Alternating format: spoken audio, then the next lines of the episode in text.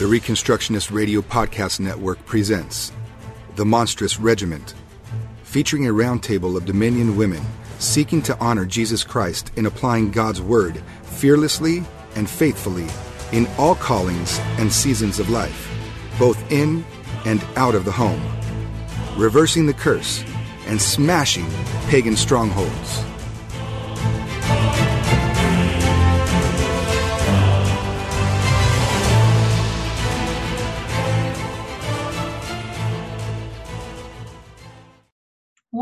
Christian definition of art? And what can that definition tell us about work in general? This week we'll be digging in, di- into Dorothy Sayers' views on art, theology, and work, and they are enlightening to say the least. I'm Suzannah Rowntree, my co host is Cheryl Nicholson, and we are the Monstrous Regiment.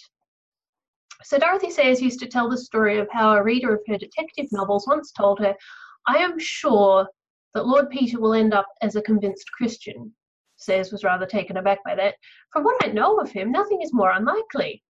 But as a Christian yourself, you must want him to be one. He would be horribly embarrassed by any such suggestion, she said. and I love this story because it's such a clear picture of what I think is a major misunderstanding about art in Christian circles, which is that in order to be Christian art, the art needs to have some kind of distinctive Christian presence, whether it's the words to a song or a landscape with like a big cross in the middle of it, or a book or a movie that presents some kind of conversion experience or at least some outspokenly Christian characters. The assumption is that if you're trying to create Christian art, then it has to have some kind of faith experience. And I remember several times trying to convince some friends that uh, Jane Austen novels, for instance, are Christian art. And a lot of Christians don't understand that because Jane Austen doesn't use her novels to preach at you at all, and uh, obviously neither neither do Dorothy's novels. So are they Christian novel? Uh, are they Christian art? And and I think the answer is quite obviously yes. But that isn't clear to everyone, and I think the root cause is because we don't see Christianity as a faith for all of life. Mm-hmm. See, if, if Christian, if God's truth undergirds the whole universe, then we don't need to go around stamping crosses or Bible verses on our things in order to make them Christian. The psalmist says that the cattle on a thousand hills belong to God. And the cows, which means that the cows outside my window right now are Christian cows. Not because someone went and painted little crosses on them, but because they are being good cows in, in God's world. So, like Dorothy says, uh, I'm an author, and my plat- and my art form is storytelling. And people have been telling me for years that I need to read more Dorothy Sayers, and I've finally taken their advice, and I found that she developed very similar convictions to me on this topic. Um, I'm going to read a great quote from her introduction to The Man Born to Be King, which is a cycle of radio plays that she wrote for the BBC during World War II. Um, it's a dramatization of the life of Jesus. So she was talking about the challenges of having to take a matter of theology, which is the life of Jesus, and turn it into a work of art. And she she actually says this wasn't as complicated as you might expect. She says the purely from the purely dramatic point of view, the theology is enormously advantageous because it locks the whole structure into a massive intellectual coherence. It is scarcely possible to build up anything lopsided, trivial, or unsound on that steely and gigantic framework always provided, of course, that two conditions are observed. It must be a complete theology. Never was there a truer word that except a man believe rightly, he cannot, or at any rate his artistic structure cannot possibly, be saved. A loose and sentimental theology begets loose and sentimental art forms. An illogical theology lands one in illogical situations. An ill balanced theology issues in false emphasis and absurdity. Conversely, there is no more searching test of a theology than to submit it to dramatic handling. Nothing so glaringly exposes inconsistencies in a character, a story, or a philosophy as to put it upon the stage and allow it to speak for itself. Any theology that will stand the rigorous pulling and hauling of the dramatist is pretty tough in its texture. Having subjected Catholic theology to this treatment, I am bound to bear witness that it is very tough indeed.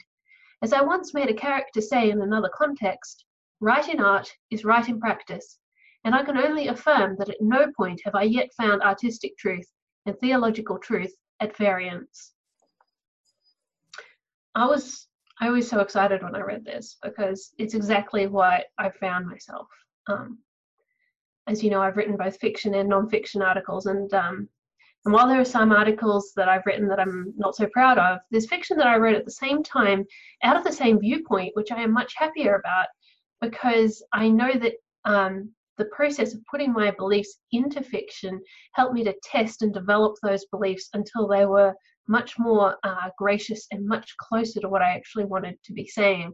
Mm. Every writer has to face the challenge of saying what he means and not accidentally saying something stupid and and the challenge is to say the say what you want to say in a way that is both powerful and persuasive and also nuanced. So every time like this is just something that i've found i just feel like every time i write nonfiction i put my foot in my mouth. And um but it's when i turn my beliefs into story then i can communicate in a way that is edifying instead of damaging. So I get a lot of people asking me why I write fiction. And, you know, with the assumption that there are hundreds of more important things that I could be doing. But the reason is simple I'm convinced that I can't be doing anything more important. Writing fiction really helps me to say the things that I have to say in the most effective possible way. So that's why I write fiction, but the how is also important. And here's here's another amazing quote from Sayers. She says, a work of art that is not good and true in art is not good or true in any other respect, and is useless for any purpose whatsoever, even for edification, because it is a lie and the devil is the father of all such. What this actually means is that the theology, the dogma, must be taken by the writer as part of the material with which he works, and not as an exterior end towards which his work is directed. And that's again, that's something that I've definitely found as a writer. What it, a lot of Christian writers um, tend to use their work to um, discuss or promote a certain theological perspective, but I've always tried to use my fiction as a way of I guess playing. I, I often use the uh, expression playing war games. Like, if this theology is true, then how do we live? Yeah.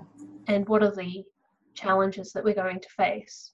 Um, I, to be quite honest, a lot of the Christian art that's produced these days, whether it's movies or those atrocious um, Christian romances that are like Amish Amish romances, like I don't get it. Like they're horrible, horrible. I've never tried to read one. And, well, I haven't either. I mean, just the the the photos on the or the pictures on the front put me off. I don't see anything romantic about that particular form of culture, especially with the legalism. Mm. But um, I don't know how the rest of the world views it, but the way I come to a lot of the Christian art that's been turned out, like movies and like War Room or some Fireproof or some of the more popular ones, is that you don't go into it thinking that this is a great story that you're about to see. You go in feeling like um, they're going to try and slip some ideology in there and it's not it's not a story for the sake of the story. It's it's it's an ideologically driven piece of uh, propaganda. Yeah. And yeah so one of sorry it's on. not it's not authentic then. Yeah exactly. Uh, one of the things that i've come to be convinced of through you know years of both reading fiction and writing fiction, uh, one of the things I'm convinced of is that when a story is preachy, it's not necessarily preachy because it's trying to make a point. I think I think every um, I think I think meaning is a necessary part of every good artwork. The question is whether the meaning is being imposed on a story that um, that it doesn't mesh with, mm-hmm. or whether the meaning is growing naturally out of the story, whether it's um, whether it's there in the basic things like the situation and the whole the way the plot develops. Mm-hmm. Um, so much so much Christian art is preachy because it doesn't think about the theological aspects of things like plot and character. Um, what do I mean? For example, um, uh, a truism in writing is that your characters must be active. They shouldn't be passive. They should take action. And I think you know that's a biblical concept. Uh, we're supposed to be have active virtue, and we're not supposed to just sit around waiting for the Lord to sort everything out for us. And and so when you um, another another aspect in plot, like um, for example, the, the idea that a plot should have a satisfying resolution at the end of the story. Um, that's a Christian concept as well, because mm-hmm. um, the Christian view of history is that it's coming to a resolution at the end of history where everything will be tied up. That is that was um, that was revolutionary in to the ancient world. The ancient world had a very cyclical view of history where everything goes around in a, in ages that it's like a never-ending wheel. There's actually the symbol of Hinduism is a wheel, and that's right. what it represents: the cyclical nature of history. And so, and so it was Christianity who said, no, history has a beginning. It develops and then it resolves at the end, and there's an end to the story. And so, and so that's well, another way that theology um, influences storytelling you know what's really interesting is like the genre itself of mysteries at least the type of mysteries that um, dorothy wrote and agatha christie and that that group of people during the golden era of uh, mystery one of the reasons why it was so popular was because there was a very strong sense of right and wrong and mm. sins that had been committed but also justice being brought against those who had committed the crime and um, it was that the satisfaction of seeing justice brought against evil that made those stories so popular and so powerful. Exactly. I think there's also a great deal of uh, appeal in the idea that the world is intelligible, that you can look at things and say, we can actually tell what happened. You know, the the world around us is able to be understood, and that's some again, that's something that you can only have in a Christian um, in a Christian mindset where the um, where the world makes sense to you and it can be mm-hmm. understood. Yeah, and so for all these reasons, I've always found that good storytelling will glorify God. And here's where I may get a little controversial, even if it's made by pagans. I think you constantly see this in Hollywood, for example. Um, the best films that Hollywood puts out, these days they usually don't win Oscars. But because they're profound and they're beautifully crafted, they give glory to God. And I think um, a great example from this year is the movie A Quiet Place. I don't know if you saw that, Cheryl. No, I haven't. I, I would highly recommend it. It's a beautiful story of um, guilt and sacrifice, and it's it's a great example of what I think is, you know, in pursuing excellent storytelling, they've wound up just incorporating a Christian worldview into their um, into their movie, and it's beautiful. Dorothy Sayers wrote, When a story is great enough, any honest craftsman may succeed in producing something not altogether unworthy, because the greatness is in the story, does not need to borrow anything from the craftsman. It is enough that he should faithfully serve the work. And so here's the thing about here's the thing about storytelling. It was God who invented it. Mm-hmm. It was God who made all things, and the story of the fall and the redemption of the world is the greatest story ever told. Uh, J.R. Tolkien pointed out that the gospel is the true myth behind all other stories. You only have to scratch a good story and the gospel will appear behind it. Yeah. So that means that the more anti Christian you try to make a story, the more you actually denature the story until you've turned it into something that isn't really a story. Whereas if you just focus on telling a good story and telling it well, then the story will lead you to the gospel and you can't help it. Well, and you know, I want to go back to what you said about it being controversial that even pagans can do. Mm-hmm. Like, people betray all the time that we are made in God's image. Mm-hmm. And so we shouldn't expect that it's only Christians who turn like we know Christians can turn out terrible art and they can turn out really great pieces of work that glorify God, but pagans as well are also made in the image of God and they demonstrate this. And the interesting thing is that it's not just limited to artwork. If you look around the room that you're sitting in, every single thing that we see here has to go through the creative process of being, first of all, thought in the same way that God had to think, and then works it out and brings it into being. That whole creative process of bringing, taking something that began as a thought and then transforming it into the objects that we see around us, that is us expressing our image bearing exactly. capabilities. Exactly. And, and that's not just limited to Christians. We all no. do. Yeah, well, uh, Romans Romans one was helpful to me in um, in figuring this out. Um, I think it's Romans one that's where where Paul is talking about how um, the ungo- the ungodly try to they know the truth, but they're trying to suppress the truth in unrighteousness. Yes. But see, in order to try and to suppress the truth, you need to you you, you know you can't do that unless you've actually got the truth. That's and right. So, and so what we see in art made by non-Christians as well as in art made by Christians, yeah. is this tension between knowing the truth and trying to suppress that truth in unrighteousness. so you've constantly got this tension happening, and that's that's how you can account for the fact that so much of the world's art has can often be so profound and so biblical while trying to pay lip service to um, humanist or pagan ideals.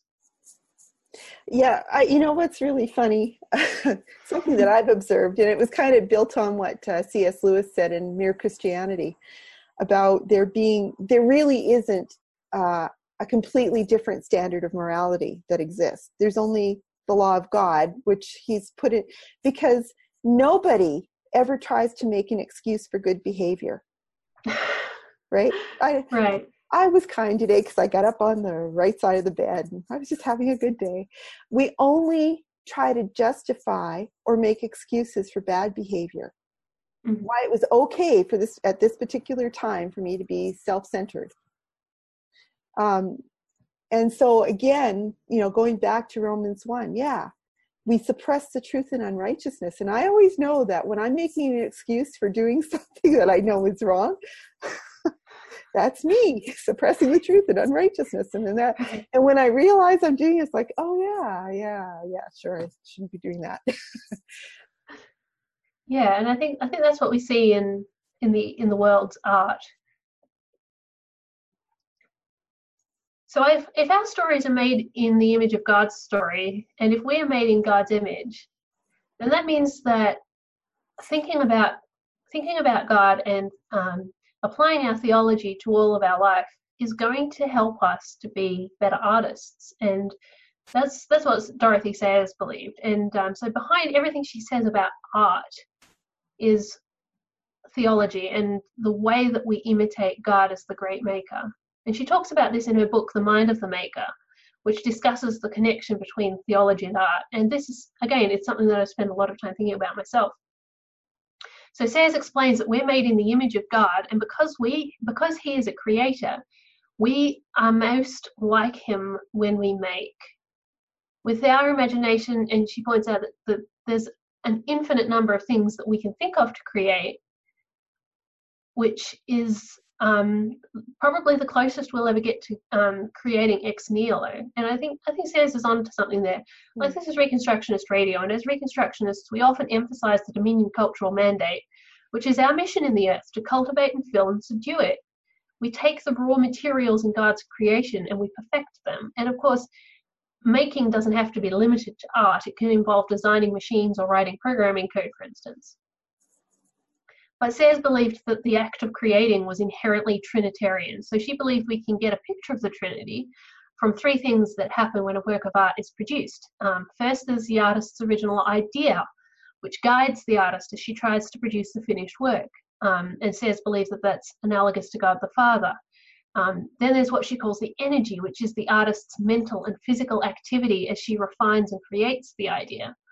And, um, and this is analogous to God the Son, since it's only through the artist's incarnational work in producing the artwork that anyone can actually know the idea, just as no one can know God the Father through except through God the Son. And then finally, there's what she calls the power, which is the effect which the artwork has on its creator and its audience, not just while they're experiencing the artwork, but also afterwards while they're thinking it over. Mm. And um, and that of course would be analogous to the Holy Spirit. and so I'm not going to get into all her conclusions from this idea, but one of the things that struck me was that this provides a really helpful Christian theory of aesthetics. One of the things that artists argue about constantly is the definition of art. Is something art just because the artist says it is? Or does it have to appeal to the people who are looking at it? And the same thing goes for beauty, of course. Is beauty in the eye of the beholder, or is it on the say so of the artist? Well, if Sayers is correct, the answer is both. Art is something that is made by a maker, but which also has the power to affect the people which it comes into contact with. So while, while Cheryl and I were discussing The Mind of the Maker over the last few days, we've both been reading it, we found ourselves talking about what this theory might mean for the problem of evil. Hmm. Um, people have often challenged Christians to explain how an all powerful and all good God could allow evil to come into the world. And of course, Calvinists and Arminians often argue over whether people have free will or whether they're predestined by God to act in certain ways. You've probably heard the um, debates. The thing is that a lot of these questions get answered when you start looking at the universe as being a piece of art. Cheryl was asking me what would happen to storytelling if we lived in a perfect world, and well, obviously, there's there's no story if you don't have a problem to solve or an issue to overcome. You can't you can't really write a story about sinless people who are only helping one another out and living in perfect harmony. But the interesting thing is, when you look at the um, when you look at redemptive history, even before the fall of man, we had conflict. Um, N.D. Wilson points out Adam and Eve were both still perfect and sinless when a dragon appeared in their garden and asked, Did God really say that you'd die if you ate the fruit? Obviously, that was a result of Satan's sin, which means that sin had to enter the creation somehow before even unfallen men or angels could experience conflict. God made a fallible world. And the world did fall. It created a story with sin and conflict, a stage on which the drama of redemption could unfold. As the prophet Amos said, Shall there be evil in a city, and the Lord hath not done it? Mm. So God's plan includes our sin and our immaturity and our lack of sanctification. I think St. Augustine was correct. He pointed out that God wants to reveal himself in his full nature. And that means revealing not just himself as a loving God toward the faithful, but also as a just and holy God toward the unfaithful. Mm-hmm. But this doesn't take away responsibility for our sin. So, as, as Dorothy Sayers points out in uh, chapter 5 of The Mind of the Maker, what we actually have here is free will and predestination at the same time in perfect reconciliation. and I was asking Cheryl, you know, when, when Dorothy Sayers writes a murder mystery, who who kills the murder victim? Is it Dorothy Sayers or is it a villain? Well, it's both. Yep. Sayers thought up the villain, and she predestinated his crime, but within the story world itself, the villain has free will, and his, and his crime is 100% his responsibility, even if Sayers was the one who plotted it out beforehand. So free will and predestination are both true. Both of them work because they're working on such totally different planes. I, I actually thought that was a brilliant, like, I, I just spent hours later thinking about all the ramifications, but it's exactly like that. God knew the end from the beginning before he started hmm. writing the story. All of our names were written in his book of life before the foundation of the world was written. I could say the same thing about my own humble creations. well, yeah, but, but that's exactly that's exactly the whole point. That demonstrates our image bearing. Like that's mm. really profound. Yeah, and I'm you know I'm a Calvinist myself. I've understood that side of the equation for a while, but um, one of the things that I found uh, quite new and intriguing in the mind of the maker, and Sayers I don't think he's coming from a Calvinist point of view, which is um, which is great because she's focusing more on something that I haven't thought about a lot, which is the author's responsibility not to violate the story world by breaking its laws or forcing the characters to act in uncharacteristic ways. See, the lady who wanted Lord Peter Wimsey to become a convinced Christian, she offended Sayers because Sayers knew that that would be highly uncharacteristic. She loved her creation too much to beat it out of shape in order to make a theological point, which is something we need a lot more of in Christian art.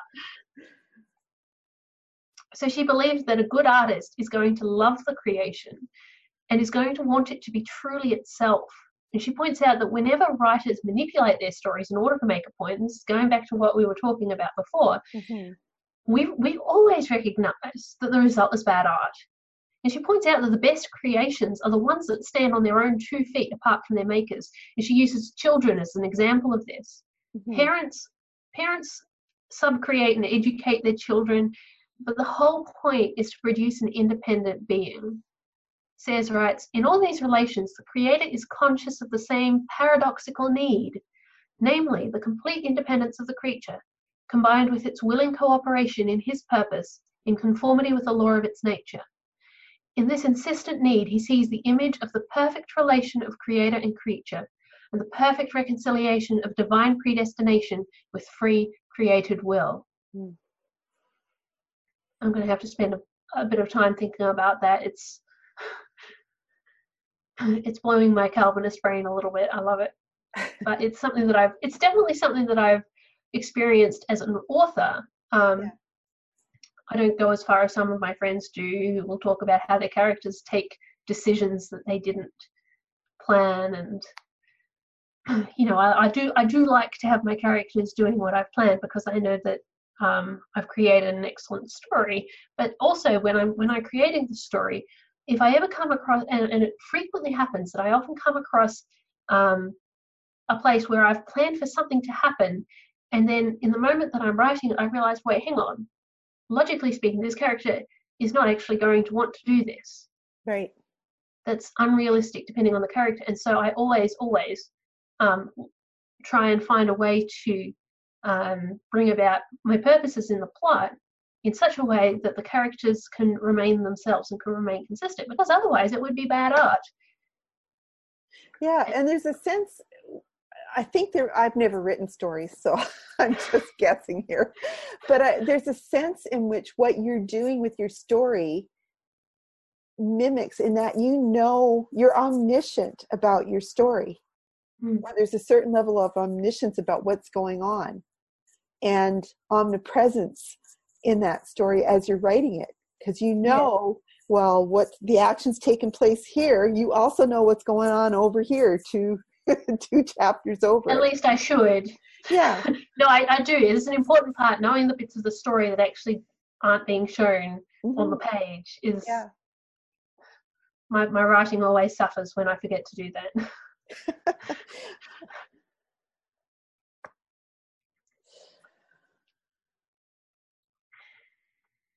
Yeah, so Sayers makes the point on a number of occasions that makers ought to see themselves as servants to their work. And that's another of the big takeaways from this book for me. Everyone is a maker, and everyone should have an attitude of service, not just to other people, but also to the work that they're doing. And I thought this was so profound. We know that Jesus came into this earth as a servant, but we don't usually extend that reasoning to God as Father and Creator. Mm. And yet, as, as the Creator, God does serve His creation. And you know, when we look around our world and we, God does interact with us in a way that prompts us to be independent and responsible as creations. Um, so that's one of the things that Sayers talks about in The Mind of the Maker. In the postscript to the book, she goes into these ideas in more detail. Um, specifically talking about work, Sayers believed that work is an end in itself. She called it, um, and I quote, she called it a sacrament and manifestation of man's creative energy. God didn't present us with a completed creation. He gave us a creation which still needed to be refined and perfected. All those gemstones that were lying around on the ground in the Garden of Eden needed to be cut and polished. Um, houses and buildings needed to be built. Many theologians have noted that the world's history begins in a garden and ends in a garden city. So even before the fall, we were given the Dominion mandate, which requires us to work on this. And Sayers insisted that we needed to stop looking at uh, the world as a as a you know a series of problems to be solved as if our only work is to fix the damage of the fall no we need to go beyond that we need to be creative and we need to create just because that's what it means to be made in god's image mm. So, according to Dorothy Sayers, man must have work and it must be meaningful work because we are made in the image of a creator. And no, no matter whether we're working in the fine arts or in things like engineering or child rearing, we're makers and creators. And so she spent a lot of time thinking and writing about the importance of work, which was one of the things that Cheryl and I have been most excited about as we've been um, exploring Sayers in a bit more depth. And so I think Cheryl has some things prepared to bring us on on her yeah. views on work. Well, Dorothy wrote a number of essays on the topic of work. In fact, the consideration of work as a way of finding meaning and purpose in life to the end of glorifying God was a passion of hers that showed up even in her fictional work. It does. Um, I, re- I was reading Busman's Honeymoon, and I just loved the line where um, Lord Peter says to his new wife, he says, It's my work and me that you have married. Yes. she was not an ivory tower idealist about work. Uh, she took a very realistic view of it while at the same time pointing out the ends to which work should be driven. In her book, Gaudy Night, um, Harriet Vane, who is challenged about being an Oxford educated intellectual who is doing work considered to be beneath her by writing popular crime fiction, responds to one of the other characters by saying, Writers can't pick and choose until they've made money. I know what you're thinking that anybody with a proper sensitive feeling would rather scrub floors for a living, for a living than debase their art, in parentheses. But I should scrub floors very badly, and I write detective stories rather well. I don't see why proper feelings should prevent me from doing my proper job. Exactly. In other words, sometimes taking on a lesser job in order to be able to do the greater job in the future does not denigrate the work that you're called to. On the other hand, working merely for economic necessity should not be an end in itself so that you can then go out and have a ball. Um, too many people these days uh, view work as something that you just do in order to get through to the weekend or after work, which is when life really takes takes place.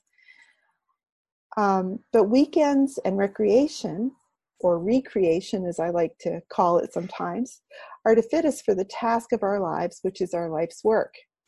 Exactly. Yeah. One of the great crying needs in our day is the need to find purpose and meaning in life.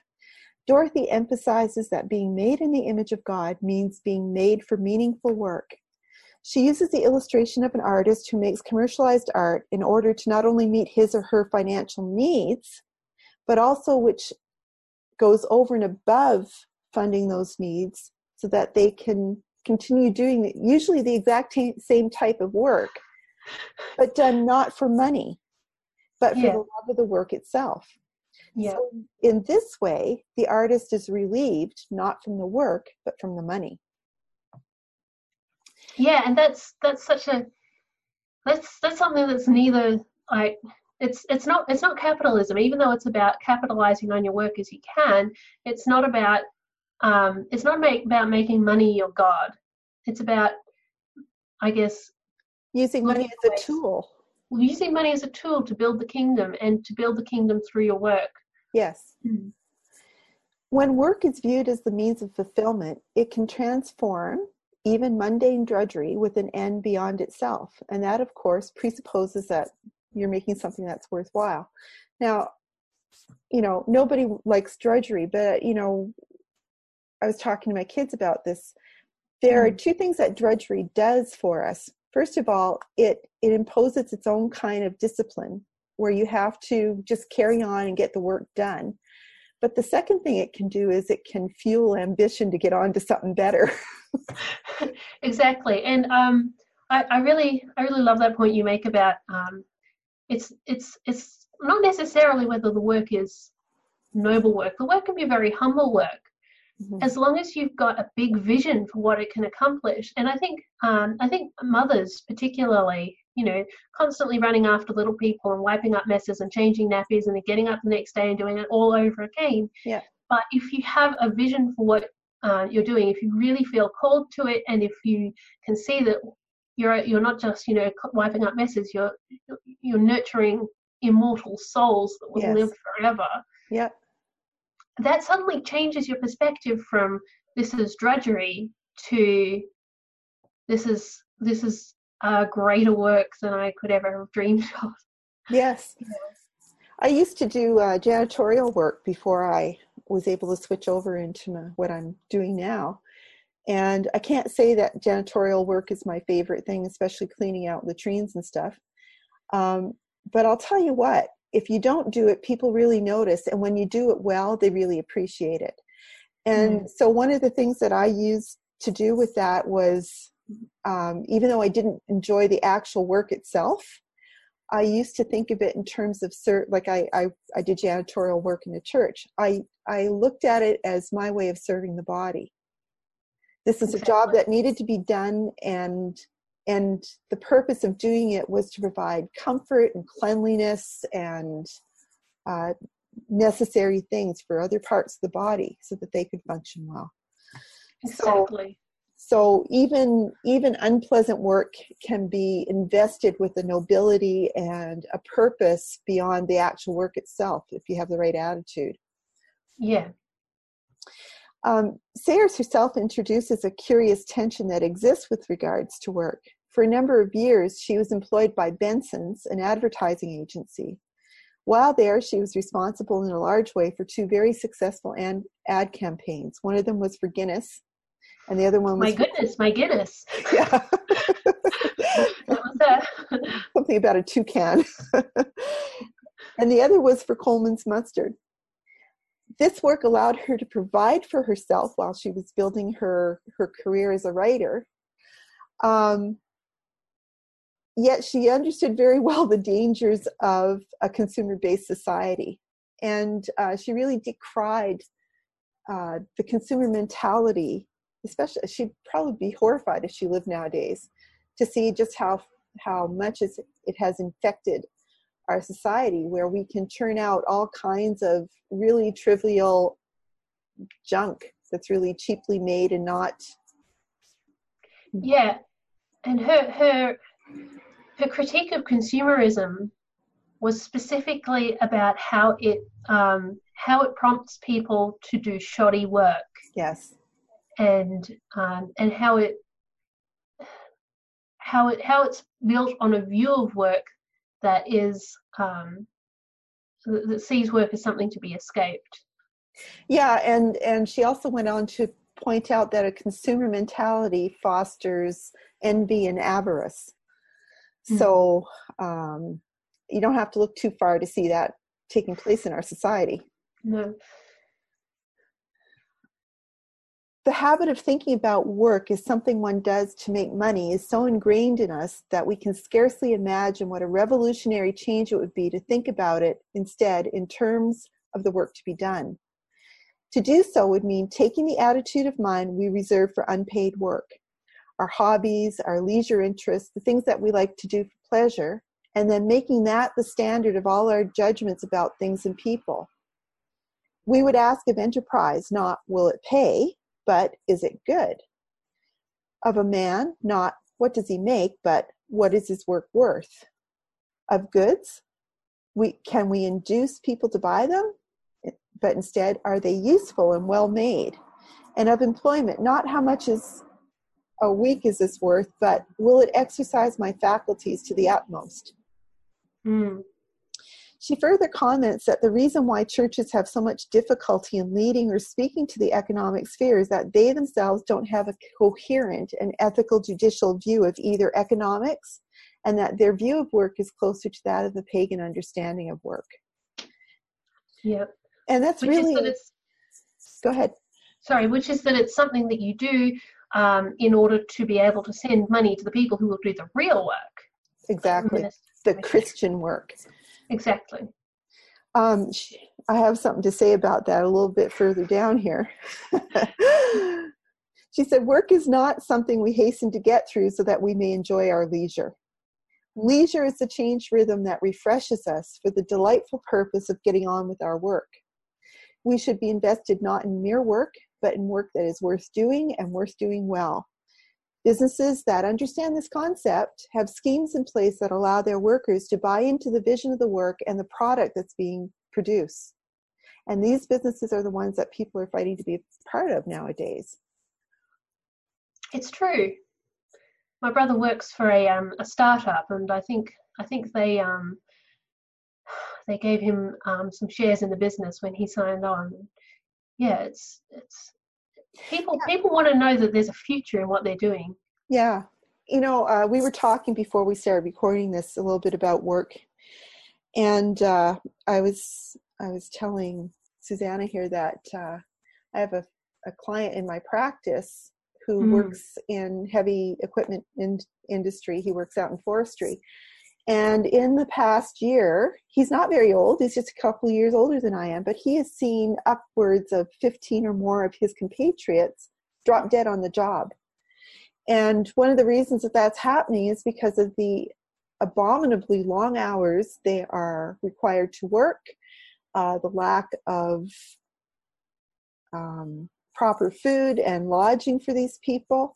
And the industries that are promoting this type of work ethic are having a really hard time getting those jobs filled because young people won't do it. And I can't say I, I you know, the idea of working and giving up your life for the man mm. just is not the older generation was willing to do it and put up with it the younger generation will not and i don't think that's a bad thing no i don't think it's a bad thing either i think i think the lord um you know if you if you look at the old testament um it, it's it seems to be encouraging people to be um, self-motivated mm-hmm.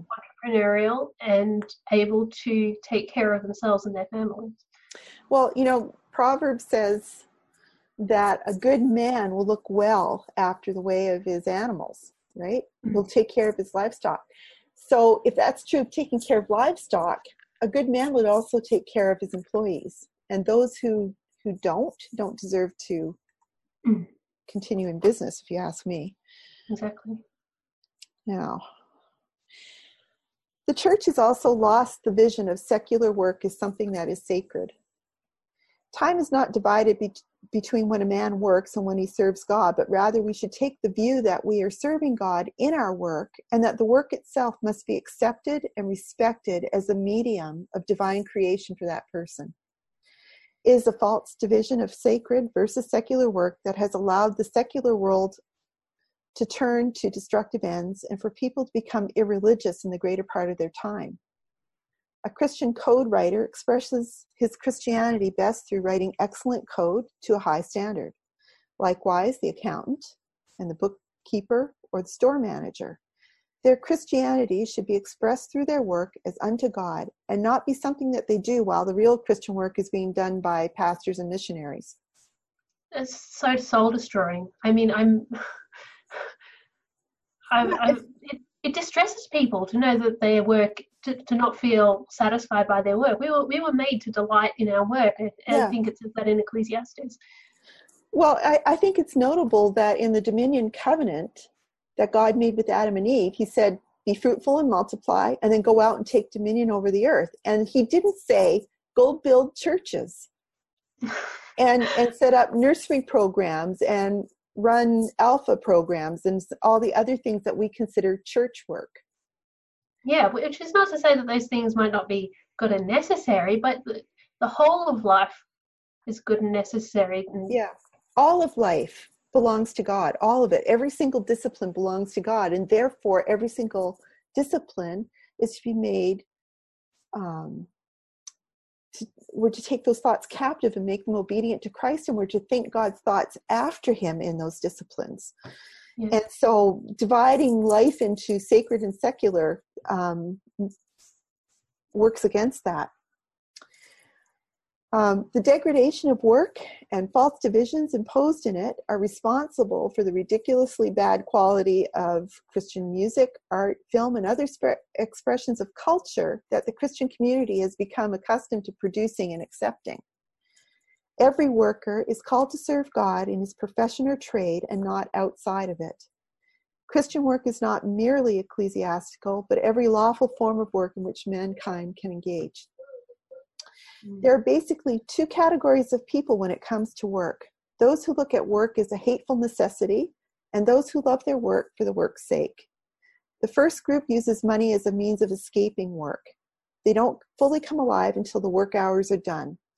To this group belongs not only the less fortunate, but also the idle rich, the woman who marries for financial security, the person who gambles for money so that he doesn't need to work for it, and those who choose welfare and live off the public's largesse when they could be mm. working.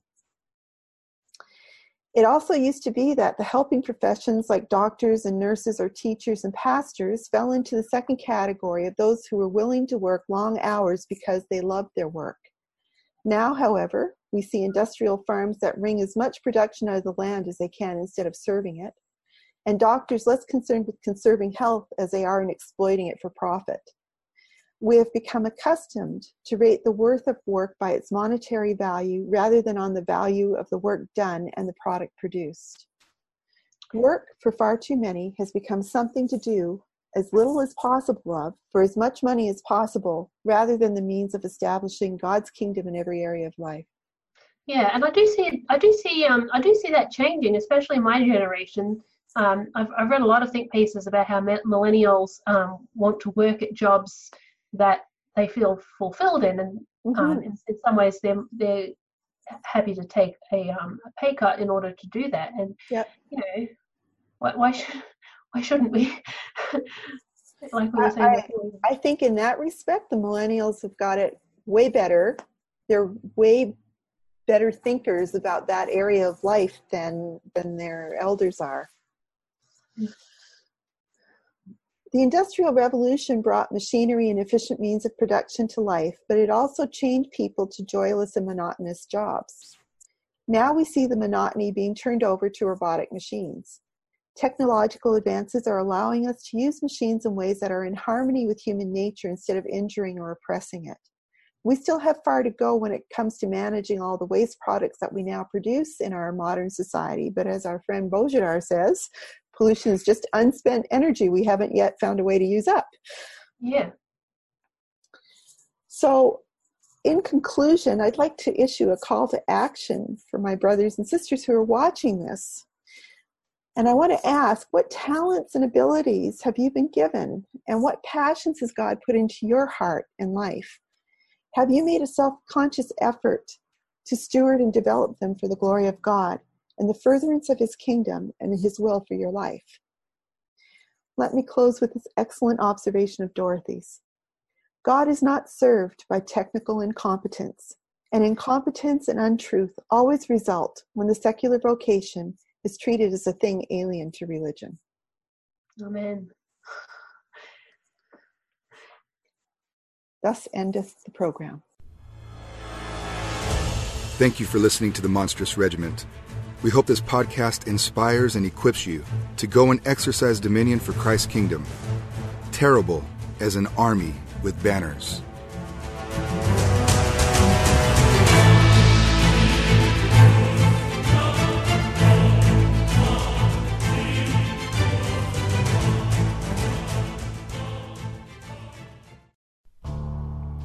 The Reconstructionist Radio Podcast Network brings to you a complete lineup of podcasts where you will hear practical and tactical theology. Our desire is not simply that you consume our shows, but that you also live out your faith in every area of life. We can talk all day long about these things, but if we fail to put them into practice, then we fail as ambassadors of Jesus Christ our King. Subscribe now to your favorite Reconstructionist Radio Podcast Network shows, or you can subscribe to the Reconstructionist Radio Master Feed where all of the content we produce, including the audiobooks and audio articles, will pop up as soon as they are available. And don't forget to visit ReconstructionistRadio.com to volunteer as a narrator or to partner with this ministry financially. May the Holy Spirit stir you into action for Christ and His kingdom